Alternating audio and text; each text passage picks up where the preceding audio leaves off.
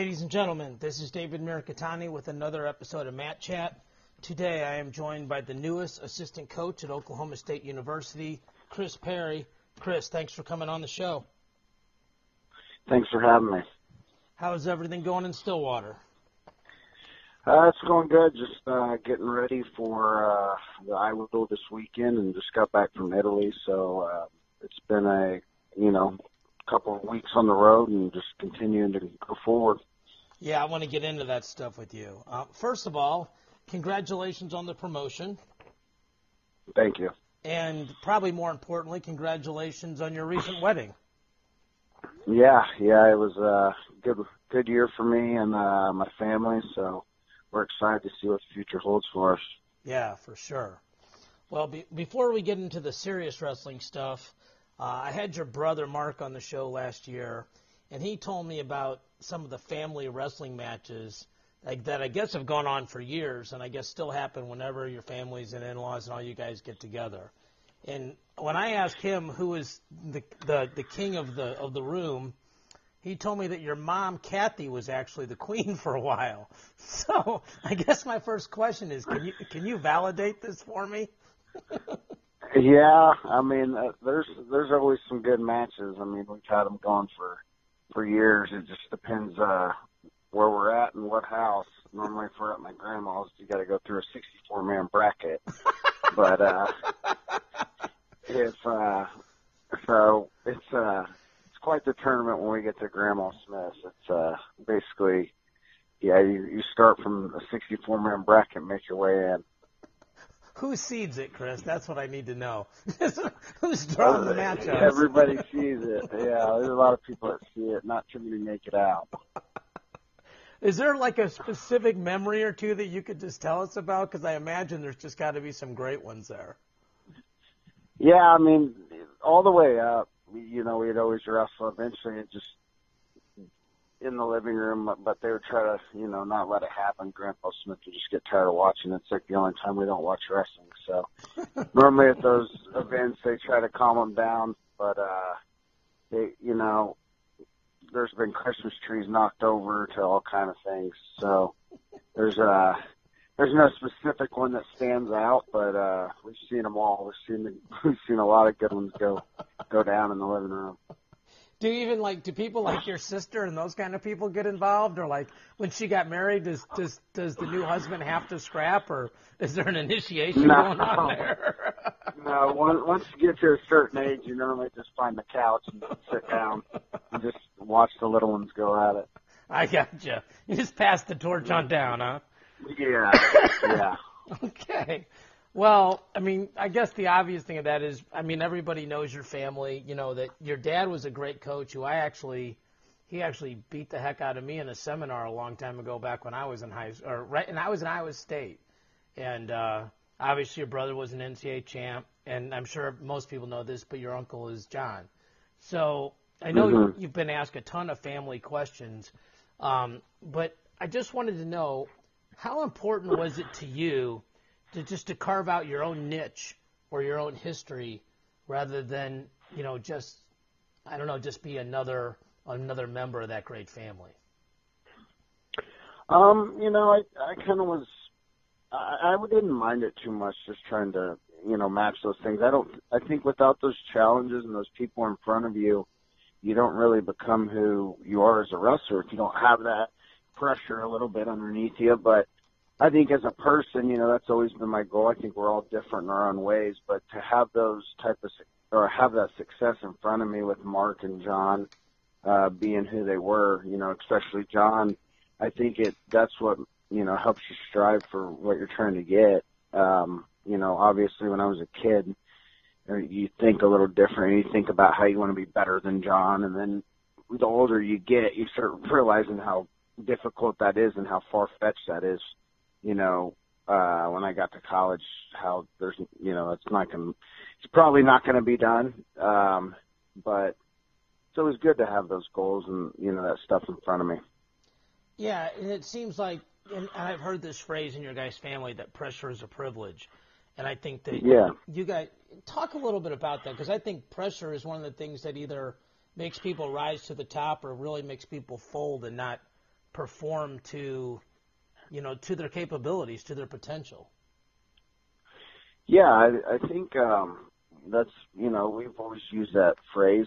I think um, it can make or break you. It just depends how people treat you uh, going through that pressure. You know, if they're soft on you about it or if they're hard on you about it. I think uh, for us, certain individuals answer differently. Some people, uh, you know, need need that maybe maybe might need to be spoken to a little softer. Um, but in our family, we've always kind of been hard. Uh, we're straightforward and blunt. So you know, when you when you don't get the job done, we'll make sure you know about it. And uh, and the only answer we've ever known is get back in the room and figure it out. And so that's how we've always kind of handled pressure, and nothing easy about it. Um, pretty straightforward, almost sometimes too straightforward, and uh, get back in the room and figure it out. And that's how it gets done. You know, we don't really say, well, it'll happen, or it'll come to you, or you know, keep you know going after it. It's pretty much straightforward. Back in the room, figure it out, and get better.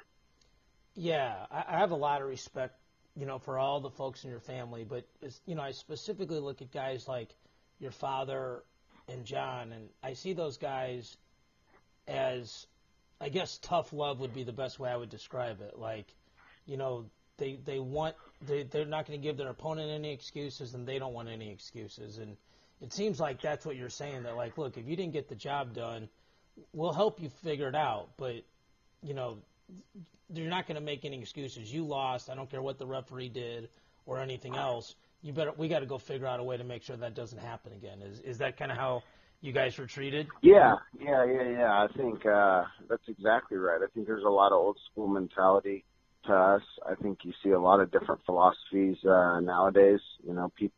Some people feel different ways about um, thinking and training and things like that.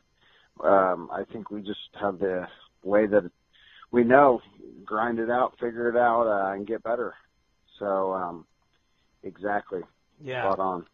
Well, I mean, for the people that don't know, in high school you were a four-time state champ, Fargo champ, junior Hodge winner. The one of the questions is I was getting ready to, I knew I was going to get to interview you is what was the recruiting process like for you? I mean, did you take any other trips? Was it was it a foregone conclusion you were going to be a cowboy? And and did you make John really recruit you hard? Yeah, I, I mean, not recruit me hard. I think toward the end he had to recruit me hard because I was just a, you know, I was a young kid, a high school kid who, um, I think all high school kids enjoy it. It's a little bit of a fame, you know, somebody chasing you, telling you how great you are, and it's um, it's a special feeling seeing these great people really want you that bad. You know, some of these college coaches are somebody you looked up to, and then now they're telling you how how bad how much they really love you and this and that yeah. and need you and it's like being the prettiest school so on prom night yeah. yeah so it's kind of uh it's an amazing feeling for some of those high school kids and so at the time, it was uh, the process was a little different for me because I had a brother that was at um, he was coaching in college, and I hadn't been with my brother since I was or he was 15. So it was a uh, he he played a little impact on the recruiting deal just because I looked up to him since I was a kid, but it was pretty foregone. I mean, um, I lived here my whole life. My family was from here. Um, I made it a little tough just due to the fact that my I'd never been, you know, I went and uh wherever my brother was and we had I I loved it and just got excited cuz I but and when it was all said and done, you know, being here and being home with family and uh was important to me. I just knew that uh having these people around me and would always uh especially, you know, just having that strict philosophy around me all the time at 19 and 18 years old uh, was important for my career. Well, and for people that don't know, you're not just an Oklahoma kid. You're a Stillwater guy. I mean, you grew up, you went to yeah. Stillwater High School. So I mean, like, I mean, I've been there. The high school's like a mile and a half from from the gym, right? Like, I mean, literally. Yeah. If that far. Yeah, right? I think it's. uh Yeah, I think it's now it's about a half a mile. Yeah. Yeah, you could you could literally jog up there. But but Mark got you out on a trip out to Illinois back in your back in the day. No, at that time he was actually at Penn State, so he Oh, got that's me right. out there. Yeah. it was a long time ago. He got me out there, and it was just a weekend. You know, um, a young kid getting to see a full football stadium, something different, and uh, I, you know, it was an exciting time. But uh, when you get back and then you think about being that far away from home, and you know all the things that as an 18 year old kid you might uh, get faced with and not have family there to help you through them uh, makes you think real quick where you want to go. Yeah. Well, I mean, I think you obviously made the right decision. You know, you're a three-time All-American, two-time national champion for Oklahoma State, and I think I got this right. Your junior year, you beat. Is it Matt Brown? Your senior year was Howe, right? Yeah. Okay, so one of the things that I really, I mean, and you and I are friends, we've talked, but I've never asked you this. When you your senior year, you were wrestling Howe, and you wrestled him two weeks earlier in the Big 12, and you know, it, it, those of us watching were like, you guys are going to be the one or two seeds, just depending on which way that match happened, and it, it felt like you guys had created separation from the rest of the field there did you did you save anything? Like, did you was there like a move or a technique or a position or a strategy or anything like that that you held out during the season and saved for the finals for him? Um, no, not really. I think, uh, well, yeah, a little bit, but in the same fact, I kind of just I did the same thing at the Big 12 tournament. I knew that um, I'd have to make an adjustment after I wrestled him early in the year. Mm-hmm. I, uh, you know, I felt his pressure and I felt his, um, you know, I felt the way that he wrestled and c- competed. You know, I've always, um, we were on the same junior world team in 2009 and we got to train together a little bit. So, um, you know, and he's an animal. I mean, watching him train and those type of things. Uh, at that time, he was in college, and he had he had pounded me. I mean, I was a high school kid, and I, you know, I, just working out with a guy like him was, uh, you know, something special to me to learn from him and feel the way he trained. So that helped definitely just understand how how big of a competitor he was, and taking that into my senior season, knowing that from five years ago, just how hard the guy worked and how hard the guy. um trained helped me, I think, mentally get myself ready for that match. But at the same time, wrestling him early in the year helped. But uh no, I mean, I think I switched a little bit of my lead leg a lot of times with him because I knew he was really good on my right leg, and uh, I wrestled him a little bit lefty, and I'm not a lefty, so um yeah, I think that was a little bit kind of different. A lot of people wouldn't do that. Um, I just knew where he was good, and I knew I could not uh, let him get there. Right. But um, you know, I knew from the start it was gonna for me to win that I was I was gonna have to make it a mat wrestling game. Um, it's always kind of been the way I've won. Same uh, way with my brother. It's just kind of where we've always grown up and been comfortable is on the mat. and we so to go seven minutes on to go seven minutes on my feet with him was going to probably be a problem, and that's um, most people in general. You go seven minutes on your feet with a guy like him, uh, it's going to take you're gonna have to get ready. You know, it's it's a tough battle to go seven minutes on your feet with him. Yeah, he did a great job of wearing guys out there, and you know you could just see him breaking a guy's stance really slowly and methodically. You know, one of the things I saw, and I actually talked to you about this, like I don't know, like a couple months after the nationals, and you, I think you told me about this. Can't remember exactly what it was, but that it seemed like you were really focused, and, and everybody knows that You want to score first, but that you were going to score first and really dictate the tempo for the time that you were on your feet. And you know, you, I think you hit like a back slap high crotch or something really specific that I really hadn't seen you do all year. Like, I know you're a guy that loves film and tape. Did you, were you really thinking about that? I know you wrestled obviously in Bedlam that year, but was it a really specific focus, like from Friday night to Saturday night, once you knew you were in the finals and he was? Yeah, um, I think it definitely helped. You know, wrestling three times. I think that obviously makes a difference as a competitor. I think I've always done a pretty good job of making adjustments and seeing things that I could have did, and you know, um, going for it. But at the same time, um, I'd been hit for stalling, you know, in that period. So there was a, or in that match in the finals. So there was a point where um, I had to go. You know, if I if I didn't, this guy was good at going forward, and this guy was good at getting me on the edge. So there's no hesitation there. you know, he threw the he threw an underhook, and I felt you know a move that I've drilled my whole whole life, and it's just time to pull the trigger in moments like that. But um, like I said, I don't think there was anything specific. I think uh, with a guy like uh, Howe, you just cannot take um, shots whenever you want. You get put underneath um, him in a front headlock. He's going to put wear and tear on you. So you, when you hit, you better get there. Yeah. Yeah. Well, and so after that, you, stayed around the program um, as a volunteer coach. Obviously, we've talked. You grew up around the program, and and now you're in your new role as assistant coach. What what's been the biggest change or um, you know change in role for you or responsibilities from being the volunteer to an official assistant coach? Um, uh, I think you know obviously the recruiting process. Um, I enjoy that. Something I've been excited about um, since I've been out of college. I really feel like I can connect a lot of these high school kids, and um, I enjoy that part a lot. Uh, getting the opportunity to watch these high school kids and then get an opportunity to uh, meet them, meet their families, and learn about them. And that's an exciting time for me. So um, that's definitely been something that's changed, but I've I've been ready for that definitely.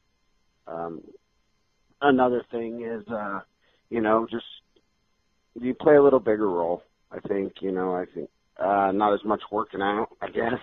You're not on the mat. You know, getting uh, getting a little bit beaten up being a drill partner. So that's, I think that's a nice thing also. But, um, so, no, it's a little fresher. Nothing crazy. yeah, nothing crazy's changed. Just, uh, kind of, you know, a little more responsibility, but, uh, it's kind of what I've always been fine with either way. Yeah.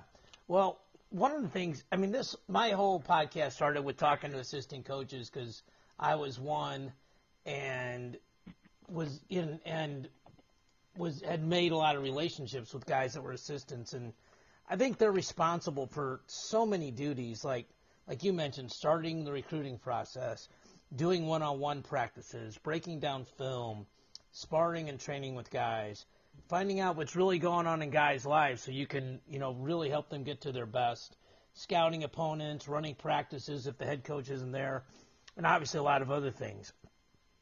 What's what's one or two of the your favorite things to do uh, now as an assistant coach?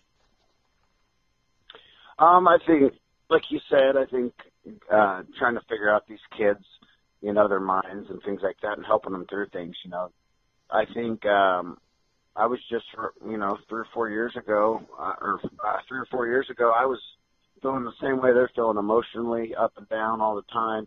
That's college wrestling, you know. Um, so trying to uh, guide them through that process and continue to keep them fired up about training each and every day. There's going to be uh, days where you obviously feel a little, little tired or you know whatever you feel, but you got to get them up and ready to go. And those are the challenges I enjoy the most. Um, getting something out of every practice, whether you have a good day, you know, getting them fired up to do extra work after practice. That's kind of something I love doing. Um, I'm I'm all about you know whatever it takes to get it done, but just making them understand that it's a journey and that it's gonna there's gonna be ups and downs, and let's just continue to grind through it. Yeah, and what's maybe a task or two that you know you feel like, hey, I still have a lot of growth in this area. Um, uh, skill definitely. I mean, uh, there's always growth for skill, but that's I think that's one of the reasons I. uh I enjoy. I can still sit here and listen to John for hours. He's just that much farther ahead in skill than I think I can. I mean, I've ever seen. I can learn something new or learn about ten things a day when I just watch him and uh, teach. So skill's definitely a huge thing for me. I think that's something um, I continue to love seeing, and growth is always there in skill. You can learn new skill every day. Um, and then, you know, definitely I think there's there's always uh, new things to learn, but just understanding each person individually, I think um, that's something I've got to continue to learn. Everybody's different. Um, everybody responds differently. Everybody, some people are better with criticism. Some people are better with, um, relax and just you being there to support them and just help them through it. So everybody's different in the way that they compete and the way that they respond. And, uh, that's something I've, uh, I want to continue to learn about, um, with each individual and just kind of figuring that out throughout my years of coaching. Yeah, I, this, to, to comment on the second part first, I mean that it's obviously true, right? When you were an athlete, there were guys on the team that, I mean, you're a tough love guy, so if I was your coach, I could kind of, you know, jump on your back a yeah. little bit and you could take it. And other guys, if you jump on their back, they just fold. And yep, exactly. The thing when you said that about John, I mean, I've been blessed to get to interview John and talk to him. He seems like a guy that, as great as he was, just keeps evolving and keeps understanding that the sport is changing. I mean, like it, it feels like he's still studying tape. He's still understanding that maybe the techniques that helped him win. Now there's counters to that, and he has to relearn those counters. Uh, just how great is his mind when it comes to to wrestling? Yeah, I mean, exactly like you said, he continues to evolve, but um, he just sees it and he changes. It's uh it's pretty incredible. It's almost uh it's almost unreal. You know, once you see somebody or a scramble that somebody's figured out for a low single, he's already got the next finish. I think he was just that skilled in that position, um, and all positions that he always was, you know, had an answer for you.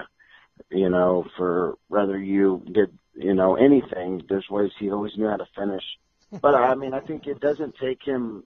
It doesn't take him much film to watch. He can just see it and give you the answer. It's almost like I said. It's I don't see him just studying film. I just it's almost phenomenal just to see this is the answer.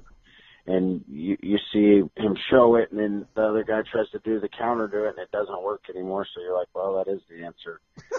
so it's um, it's pretty incredible uh, to see some of the high level skill and how he can adapt just right there on the spot. That's more, that's what's more incredible to me. And, and, uh, and he's still open ears, you know, I think that's important to see is that if, if you kind of give even, you know, me or Zach kind of give him that advice that we might think this works better or show whatever we think might help in that position, you know, he, he normally takes it and likes it. Um, that's awesome. Where he, or we'll talk about it. So that, that's cool to see how he can adjust like that uh, both ways.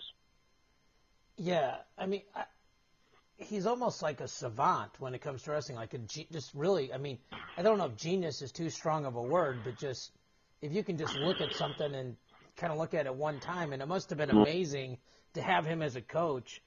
Where like you know if, if you know if you and I are hypothetically wrestling and I stop one thing, you go well by the time I get off the mat, he's going to tell me what the next move was. So next time I get that, I mean that that must have been crazy for your confidence, right?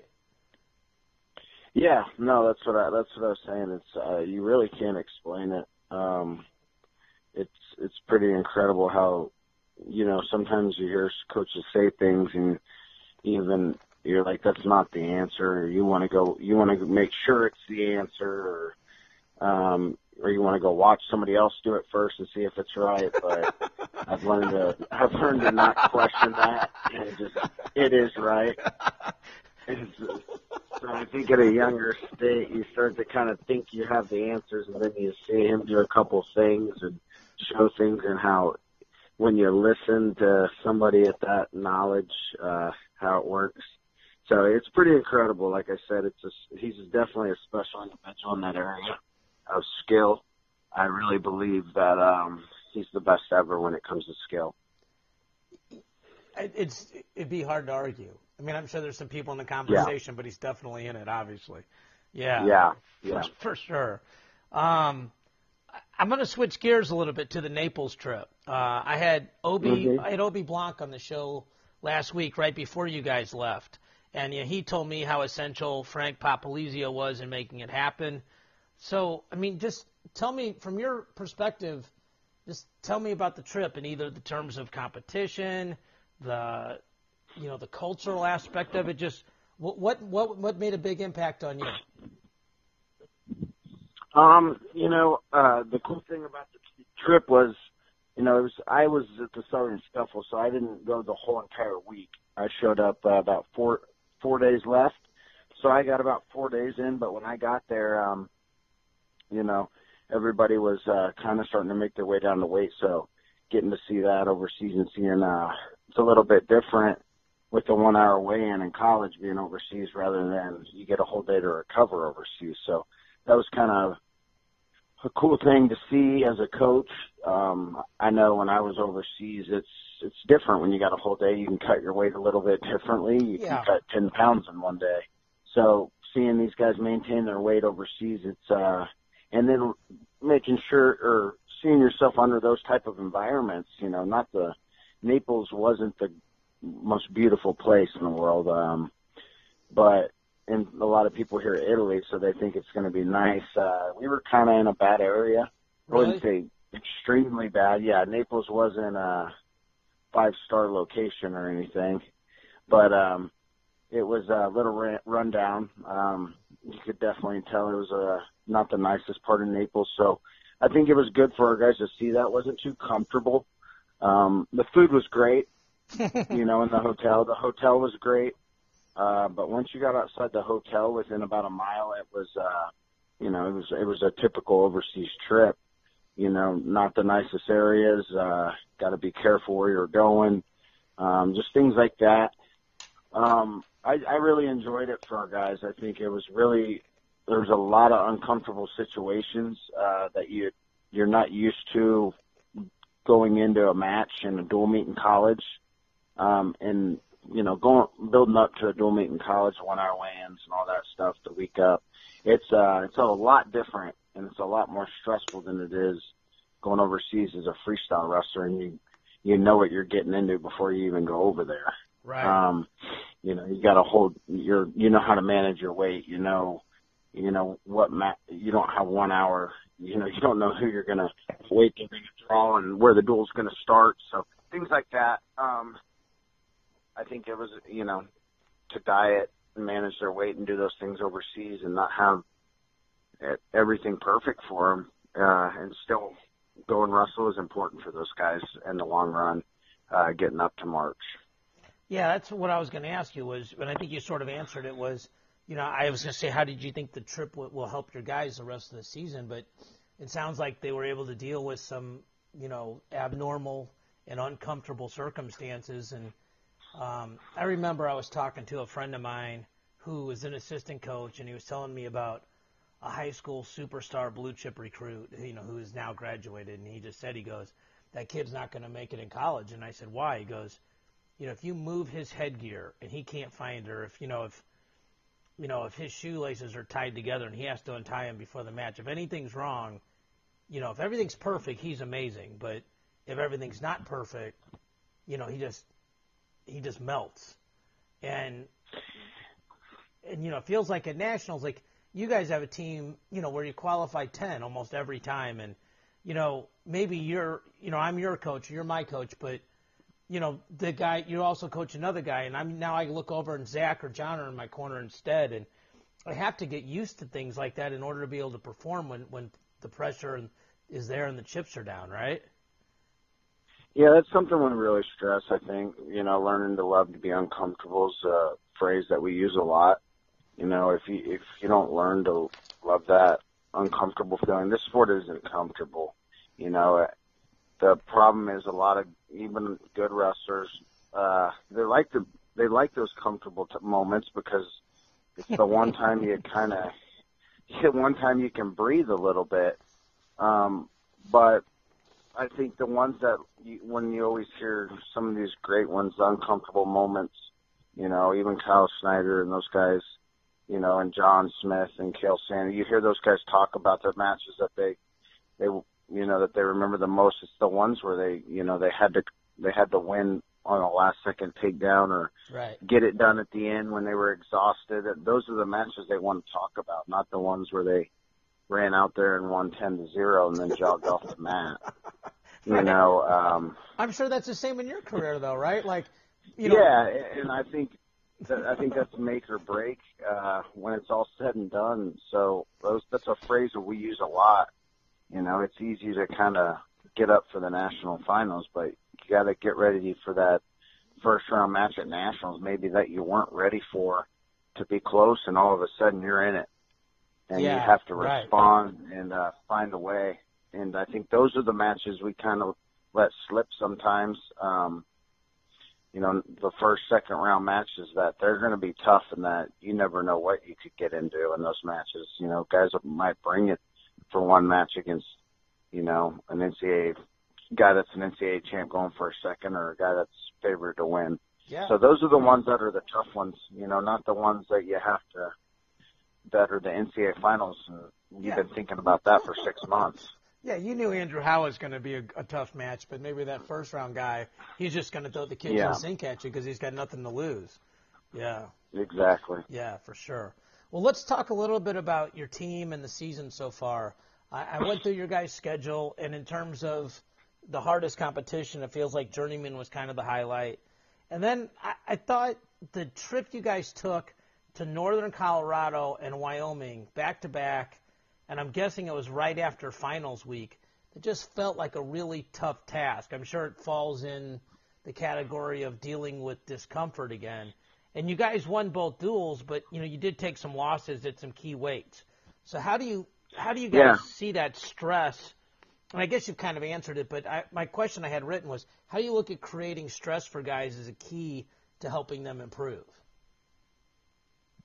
I think it's huge. Um, you know, the more you can put yourself in uh, adversity, the better it, it's going to get. You know, the more you're going to get comfortable with it. And national tournament, it doesn't matter who you are.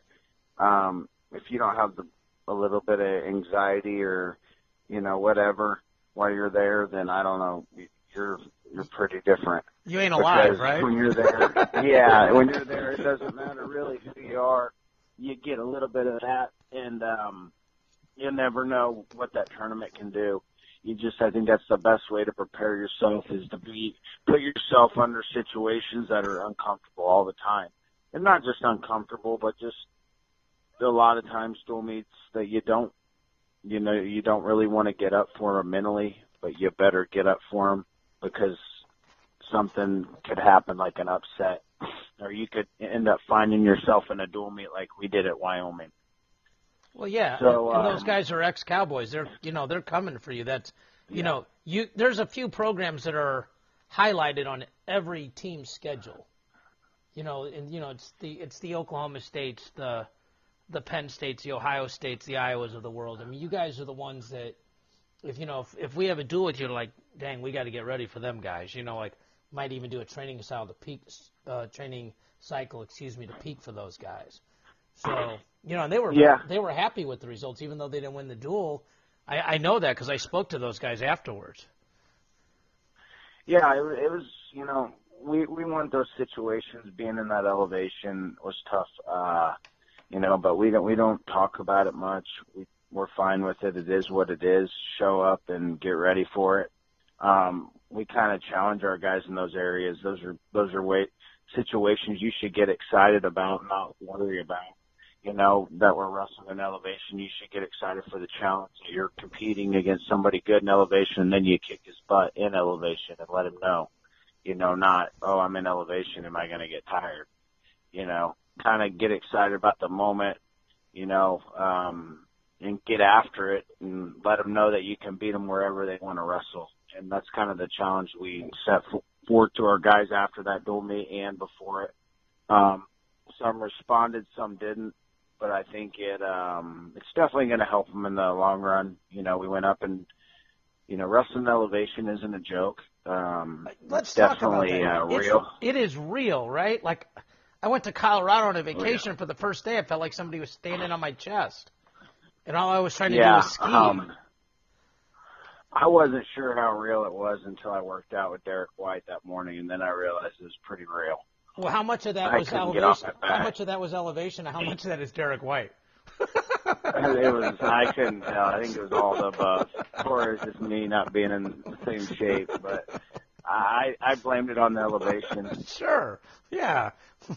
For sure. you, you have that there, you can use that, right? It's but it's it Yeah. is- it is a real thing. That's why the Olympic Training Center is at Colorado Springs, right? Yeah, yeah, definitely. It's a real thing, but I think um it's a you know, it- it's a challenge that we we wanted our guys to go through and I like coach said after the dual meet, uh I, I, I do this duel up here for a reason. I, I like that challenge that our guys have to go through through the year. And, uh, it made a lot of sense to me. You know, I, I wrestled in college. I remember wrestling up there and I didn't have the best match, uh, up there. I think I won like nine to two against somebody I was supposed to tech. And I remember feeling really tired and, uh, things like that. But it's just, I, I need to learn those things, or, you know, those are things I've learned from Coach Smith and understand why he does things. And, it's important, like you said, and we went straight from there uh, overseas and for a week. So going through those uh, these last two weeks or three weeks has been awesome to see how our guys respond. And then now headed to Iowa this week, you know, sixteen thousand fans, and then uh, then we're finally at home for about eight weeks. So kind of go through those four weeks of uh, adversity and then get to be home for four week or uh, eight weeks, and I think it'll be amazing for our guys. Well, you when you get done coaching, you got a career in journalism because you led me right to my next question, which is talking about, you know, you know, speaking of competing in uncomfortable places, Carver Hawkeye is about as tough as it gets. So, in, you know, in terms of the crowd and, you know, I mean, how that thing is actually, you know, like you walk in and you're at the top of it and it feels like people are on top of you. So, for those of us that have never done this, what is it like to wrestle in that place? Um, you know, it's great. I I always loved it. I mean, some people will say, you know, it's crazy, it's this and that. I kind of always embraced it. Um, I, you can let it be what it is. I think all when you're in the moment, it it wouldn't matter if you're in a high school gym. If it's packed, it feels like the whole world's on you. Um, it's just it depends where you're at, but yeah, definitely Iowa City's. uh something special to wrestle at. It's always been a top place in the uh, country, I think, for a dual meet. They their fans are do a great job there. They sell out a lot of duels. They're loud and uh, they're ruthless. You know, that's the cool thing about it. I I like the best. You know, they're they don't care. They're they'll say what uh, whatever they want, and that's that's that's something I've always actually liked. I mean, the more I've always embraced that. Some people don't like that. I don't know. The, I was into that stuff. So nah, you, you've never enjoyed, you never enjoyed the role of villain, Chris. Come on. yeah. So, you know, I think that's why you come to big universities like Oklahoma State to go through these rivalries and get yourself get your uh, get the chance to wrestle on a dual meet like this uh, year in and year out. Yeah. And I think the same way for Iowa. You know, I think they think the same way. So when it when it's all said and done, it's about these type of matches. Is the reason you come to these big universities and uh, want to do these things. So. Yeah, for sure.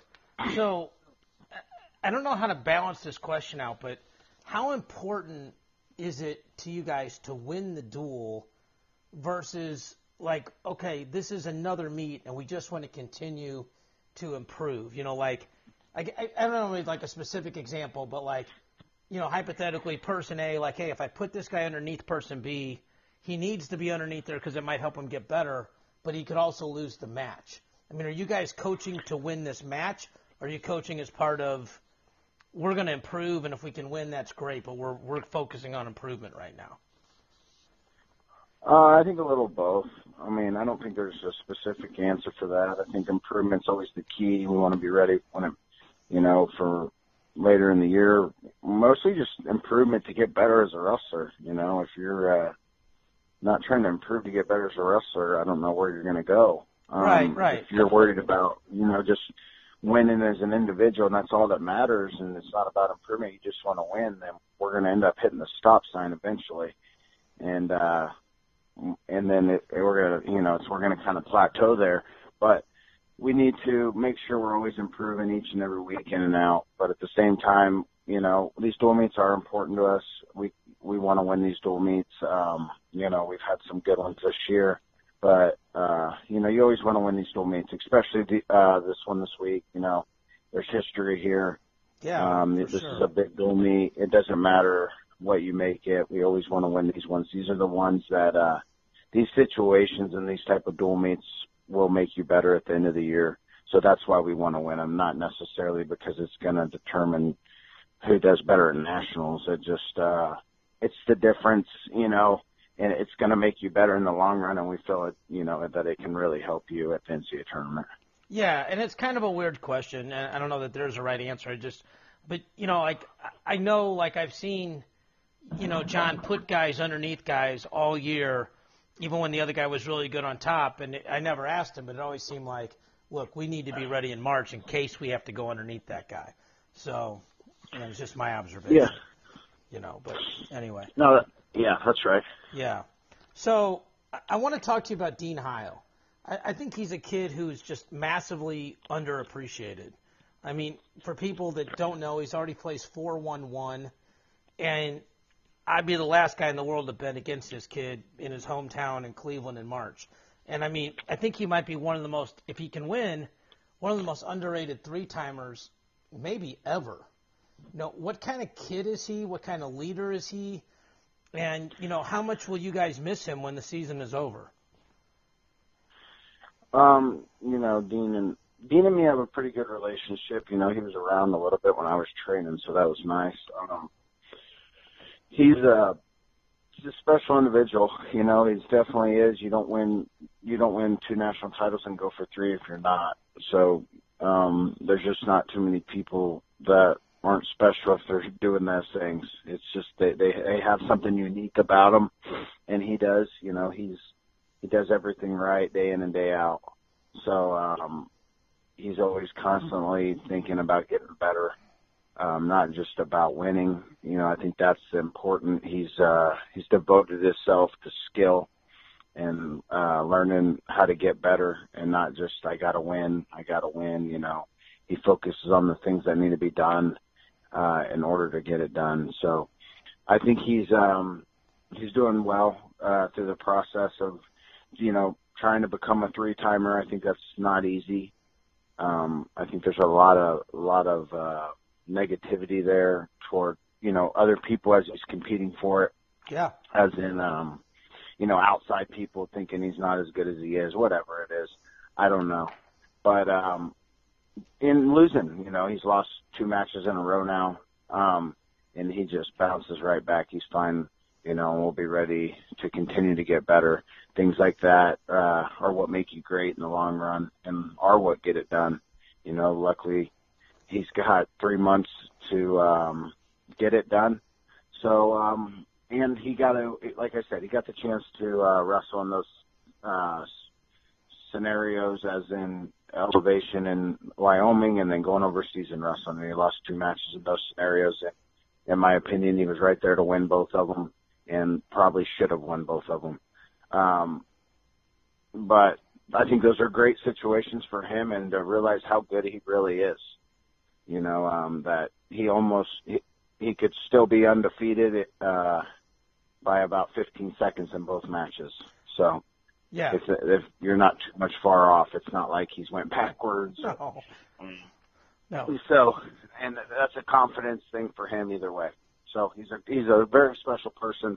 Um, definitely will miss him after this year, but uh, definitely excited for the rest of the year with him. Yeah, for sure. And that 15 seconds away from being undefeated feels like you could say the same thing about Kaid Brock this season too. Yeah, yeah, yeah. There's uh, quite a few of them, so you can you can uh, really make it how you want to make it. It's just uh, we kind of we don't make excuses about it. We just Right. tell them you got beat and it's time to figure it out. So that's how it works. There's Straight. no there's no you should have won or you could have won. You got beat back to work. Same same message from minute seven of the podcast. Yeah, for sure. Yeah. yeah. yeah. So, um, I always saw you as a competitor as this really rare combination of a highly analytical mind, along with the mentality of someone who can just be a complete savage when necessary. And most of the guys that I've talked to that were great, lot of them really weren't analytical. They're really blessed talent wise. I mean, they know what they do. Sometimes they can't even tell you how they did it. They certainly, you know, they're not like they just focus on I do what I do. And you know, like you know, we're talking about like the Andrew Howe match, like how you made an adjustment. You know, you went lefty, you did these things, you knew where you couldn't be. Like you understood that in certain situations he might be a better wrestler than you, and and it was important to acknowledge that so you could end up winning. I mean, how did how do you see yourself? And I guess what's really interesting for me to talk to guys like you that reached, you know, reached the pinnacle of the NCAs. What do you think it takes to be a winner?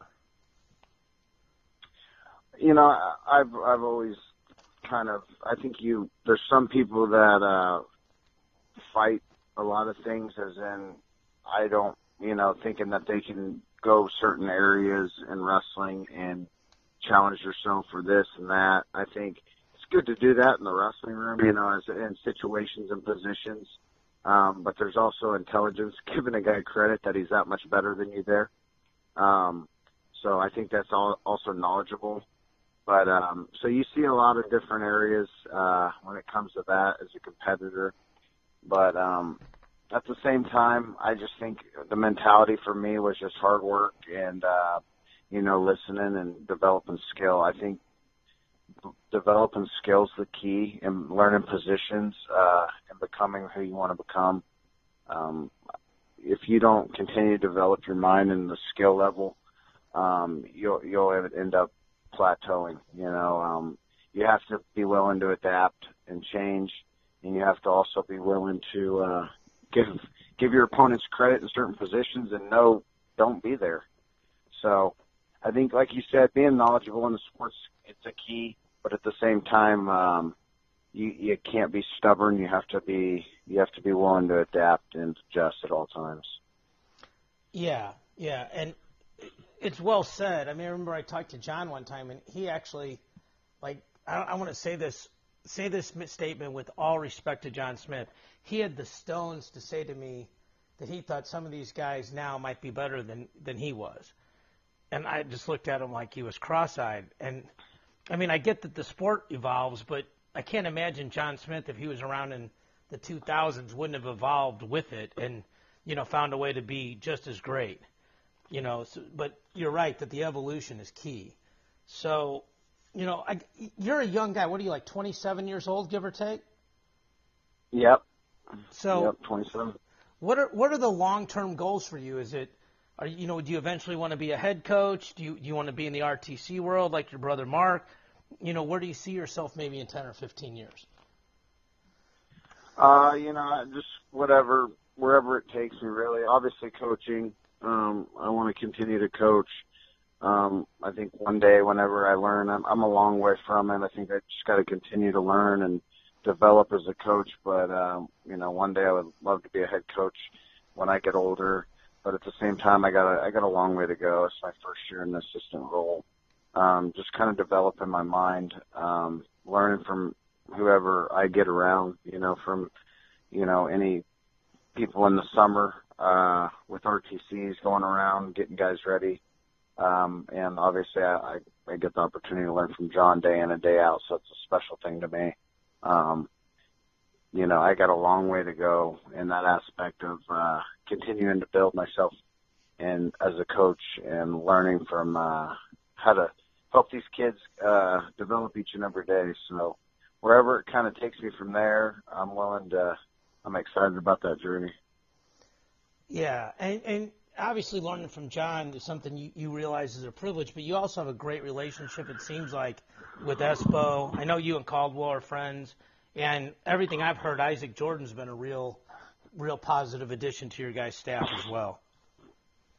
Yeah, yeah. Me and Zach, you know, I've been Zach's been around my whole career, so that's been uh, a huge benefit. So we know each other, um, and he knows me as a competitor and as a coach now. So it's uh, that's a I'm very fortunate to have that. And then me and Tyler, you know, it's we train together, so that's special we have our own bond there. And Isaac Jordan obviously has been great. Um, having somebody else from a different school has been something we've enjoyed a lot. And also learning from him and learning the philosophies that he kind of went in the match just thinking, and he's uh he's very smart and intelligent, and he means me a lot, you know, just understanding things, and he still knows a lot a lot about these uh kids uh each weight class that I kind of maybe don't know as much about in college still.